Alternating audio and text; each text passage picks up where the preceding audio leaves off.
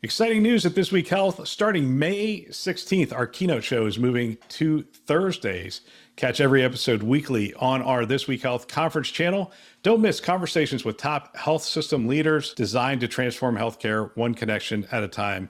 Subscribe to This Week Health conference and stay updated every Thursday.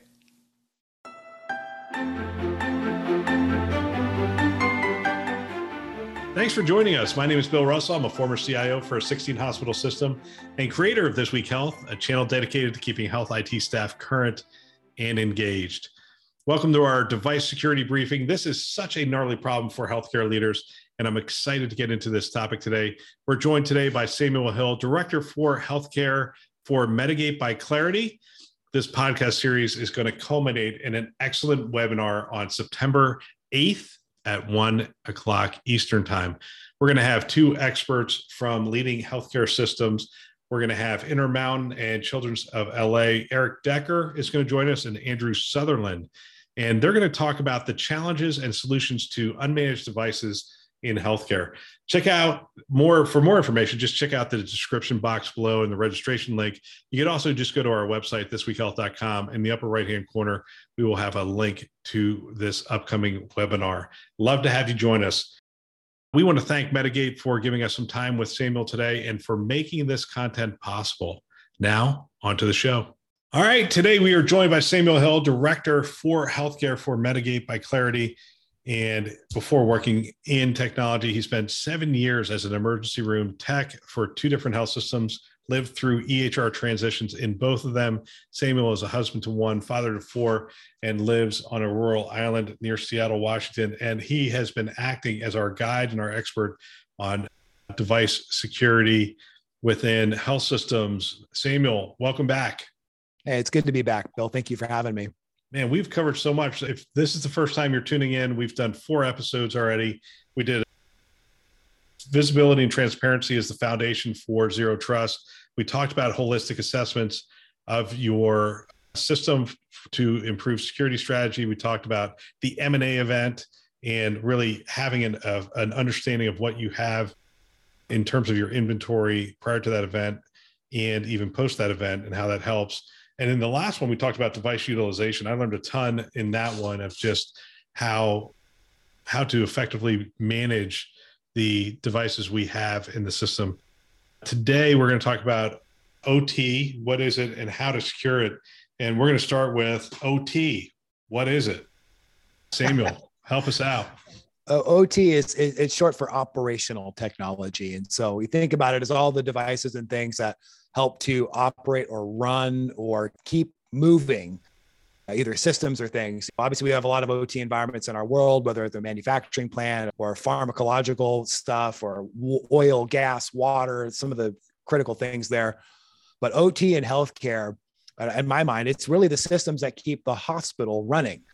Obviously, patient care is primary of focus, but really that can't happen inside of or outside of the hospital environment in many cases. And so having the right heating and cooling and fire alarm controls and badge reader access and camera systems and pneumatic tubes and it, you name there's a wide wide list of operational technology that keep hospitals operating. Yeah so that campus is loaded with that kind of device. And typically when we're talking about monitoring that and seeing and having a good inventory of that equipment and whatnot we're looking at a different set of tools altogether. Are you saying essentially that monitoring the medical device tools, monitoring these tools, they, they can come under one umbrella? Well, if they're connected into the same network, I know historically these environments were kind of air gapped where they had no physical connection into other types of networks. That's not happening as much anymore. And so there can be either a logical separation or they're just connected into the same network infrastructure. And so, yeah, tools that can see the network traffic will identify that this is a building automation system that's communicating on the network. And the next packet shows that it's a medical device communicating on the network. And then the one after that is a is an Apple iPhone that a nurse is using for a nurse call and things like that. They're all visible within the network traffic. And these can be targets for cyber attacks, can't they? scariest thing about operational technology is that the, the TTPs, the tactics, techniques, and procedures that people will use against them are really simple and they're really easy to execute, unfortunately. So In a lot of cases, we're seeing the risk is significant. You can think about other different industries. The colonial pipeline we saw a couple years ago in the United States, where the gas was shut down to the eastern seaboard, was an operational technology attack, if you will. So the significant impact of that. Now imagine in your hospital if these devices were compromised and all of a sudden the uh, the air conditioning failed and, and room temperatures started to go up 80 90 degrees to fahrenheit. How how difficult would patient care be? Or if the elevator systems no longer functioned and we're not able to get patients or staff or people up to the multiple floors on your campus what kind of impact would that have to the delivery of care at your hospital? Yeah that that really could be a ransomware level attack couldn't it? Well i've had some cisos they describe it like our board would notice that a lot faster than if a medical device was compromised. that is so true. I, to, to, turn off the air conditioning the next time the board comes together in your hospital. I'm pretty sure they would notice. It's either going to be the shortest meeting of their tenure or it's going to be the most contentious. And I'm not sure which way it would go, yeah. but either way, I mean, it's not good. Yeah, there, there, there might be some CEOs now considering this as a strategy, and it's not a good strategy, I would imagine. It's interesting. So I would assume we treat these devices differently right? So we look at them differently and those kinds of things. Uh, do we look at them differently? Well, I don't know that we should. I mean, there's there's certain I think there's certain maturities that we've come to understand in healthcare security. But your IT assets, you're probably fairly mature on your IT asset security. Like you can put all the agents on them, you can do all the things. IoT devices, maybe you're a little further along in security. I hope you're really secure in your medical device journey. Like you've got a lot of maturity there, perhaps. But these building management systems, so they're typically procured and operated by your facilities teams or yeah. real estate group or again they wouldn't report into me somebody else would have as the cio i right. wouldn't necessarily have the building management systems they would be somewhere else but those devices are connected to your network so yes. inferentially they they kind of do in a way right so their traffic and their communication is a concern for you so you may not say like okay no you cannot buy that specific type of device but you might say here's how that device will communicate on my network within these parameters. The key to it though is you got to know it's actually communicating on your network. You have to understand that it is there and that it's doing something in your environment. Well we used to we used to air gap these things. Why don't we air gap them today? Why has the strategy changed? I've talked to some people that still do that, or well, they they still they built a new building a few years ago, and they said no, it's a completely isolated network. It is not touching our production IT or gas networks at all. Great. Congratulations. If that's something you want to spend your money on and, and have the resource and budget to do, that's great. But with today's security technology, the ability to segment networks, to enforce policy across a wide variety of things, it has become more cost effective to build a single network backbone and then make sure you got the right policies. Now, the, the challenge was I don't know that there was a lot of accounting for the multitude of device classes and families that now connect to these converged networks. So the benefit is we got a single IT platform to run and operate and manage. The, the downside is there's now more things connected to it that have unique risk. So we went from air gap. I assume we VLAN it off today for the most part. You try to, right? You want to you want to be able to have it only communicate and segment it in VLAN or whatever that is that your strategy is for that to its own kind of safe space, if you will. Interesting.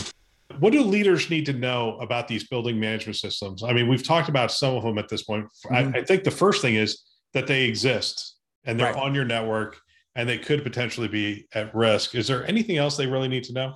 Well, then what vulnerabilities? They're all software-based devices as well. So what vulnerabilities would be associated with these devices? Does your elevator controls have a known and published vulnerability that, like your medical devices, you may not be able to get a patch for for the next three or four years. So, how would you then build your strategy around securing that device in your environment with a known vulnerability?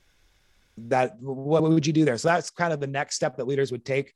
Again, knowing it's there, knowing what risks are associated with it, and then making the decisions about how will we then, what shall we now do? Can we talk about the Medigate solution here for a second? Sure. So you've talked about monitoring my medical devices, now building management system devices and whatnot. And I assume you can get me a, an accurate inventory. We keep talking about the software versions and those kind mm-hmm. of things on it. Do you track that from the the vendor side and then help us to to see what our gaps are in that area? Yeah, in fact, we can look at the specific software versions, and then uh, obviously all vulnerabilities that are published, they're all published. And so we, we scroll the internet and all the sites to make sure we're producing all those vulnerability reports inside of the Medigate tool. So you can look at specific, uh, Maui ransomware is a good example right now, right? The Maui ransomware came out. We want to be able to identify, and it's still in investigation. Everybody's trying to figure this whole thing out. But when that is fully populated, we can say, here's all the devices affected by it. That's useful, including if it's a building system, including if it's a IoT device or even your IT assets, in addition to your medical devices. And so then, yeah, working with the manufacturers as well to kind of confirm and validate, which is what hospitals have to do anyways. If a vulnerability comes out, they got to call their manufacturer and say, "Hey, how real is this? What's my risk? How what do we do? What's your guidance?" There's a lot of back and forth. With a tool like Medigate having really accurate details about each and every connected device, it helps to speed that conversation up fairly significantly. So you're monitoring new vulnerabilities that are out there in general to IoT yep. devices. You're monitoring um, vulnerabilities specifically to a set of medical devices. I assume. Oh, how many of those medical devices do you think you guys cover at this point? Well, I'm really, it's a much smaller list of ones that we don't. So if the device is in your environment, we're going to have a profile for it, including the vulnerabilities that would be associated with that specific device. I mean, it's one thing to read a vulnerability announcement and say, oh, that looks really scary. But it's another thing to say, here are the 15 devices that are in my environment somewhere that are impacted by this vulnerability that you can now take and prioritize the action on. Yeah, that's fantastic. Where can people go for more information? Go to medigate.io and you can go to forward slash demo. We'd love to get a chance to kind of show this to you and ultimately like show the real data that's in your network, including your building management systems, your medical devices, and also your IT and IoT devices, really anything that's connected and communicating on your network, providing you the visibility to it so you can make decisions that are appropriate. Fantastic. Samuel, this has been a great series of conversations. Number five in our series. I really appreciate your time. And we've got a webinar coming up. So we're going to get together one more time. Looking forward to it. I'm looking forward to that as well. What a great discussion. I want to thank our sponsor for today, Medigate by Claroty, for investing in our mission to develop the next generation of health leaders. Don't forget that this whole series ends, culminates with a great webinar that we are going to have. And we have two great healthcare leaders who are going to join us Intermountain, Eric Decker, Children's of LA, Andrew Sutherland. And we are going to talk about the challenges and solutions to unmanaged devices in healthcare. You can check out the description box below for more information and the registration link. You can also go to our website, thisweekhealth.com, and look for a link to it in the top right hand corner of the page. Love to have you join us again September 8th at 1 o'clock Eastern Time. Thanks for listening. That's all for now.